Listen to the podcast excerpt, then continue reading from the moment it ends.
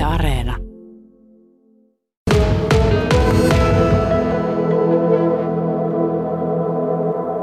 Vuosi vaihtuu ja kruunupyöräläisille se tarkoittaa myös sosiaali- ja terveyspalveluiden muuttumista Pohjanmaan maakuntaan. Osa on kuitenkin valinnut terveyspalvelut Kokkolasta ja Tapani Myllymäki, sä oot yksi heistä. Mikä sulla vaikutti tähän ratkaisuun? No kyllä se vaikutti se, että minä haluan, että minun, minun ja, ja, ja vaimoni terveyspalvelut on, on sillä tavalla järjestettynä, kun ne on tähänkin saakka ollut. Eli nehän on ollut kymmeniä vuosia Kokkolasta. Kruunupyy on, on ollut perustamassa keskussairaalaa ja alaveteli aikanaan keski sairaanhoitopiiriä.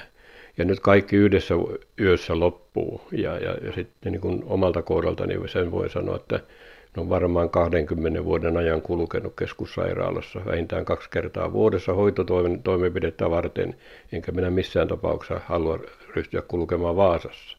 No sä itse asut Alavetelissä, mutta Kruunupyyhyn kuuluu myös Kruunupyy ja Teerijärvi. Mikä merkitys on sillä, että missä päin kunta asuu?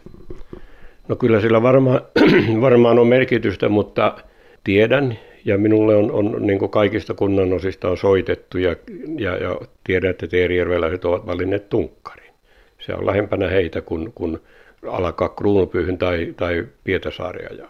Meille Kruunupyystä ja Alavetelistä sitten taas on Kokkola lyhyt matka. Eli nämä etäisyydet sillä tavalla ja sitten on tässä niin se, se tärkeä asia myöskin, että, että Kokkolassa on ne kaikki palvelut. Kruunupyyn terveyskeskuksessa on vain rajallinen määrä palveluita ja loput on sitten Pietarsaaressa tai Vaasassa.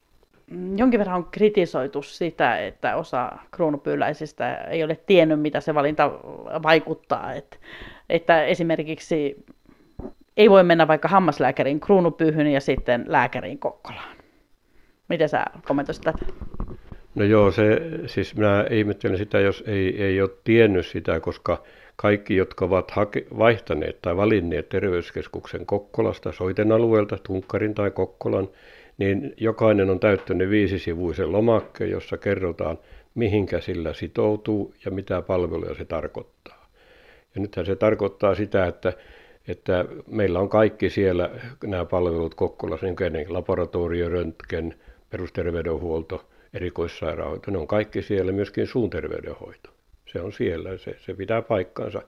Ja ne, jotka ovat nyt sitten jääneet tänne Kruunupyyn terveyskeskukseen, tai sanotaan Laarsmo tai Pedersöre, niin he voivat käyttää yhteispäivystystä Kokkolassa, lastenpäivystystä ja sitten hammaspäivystystä virkaajan ulkopuolella.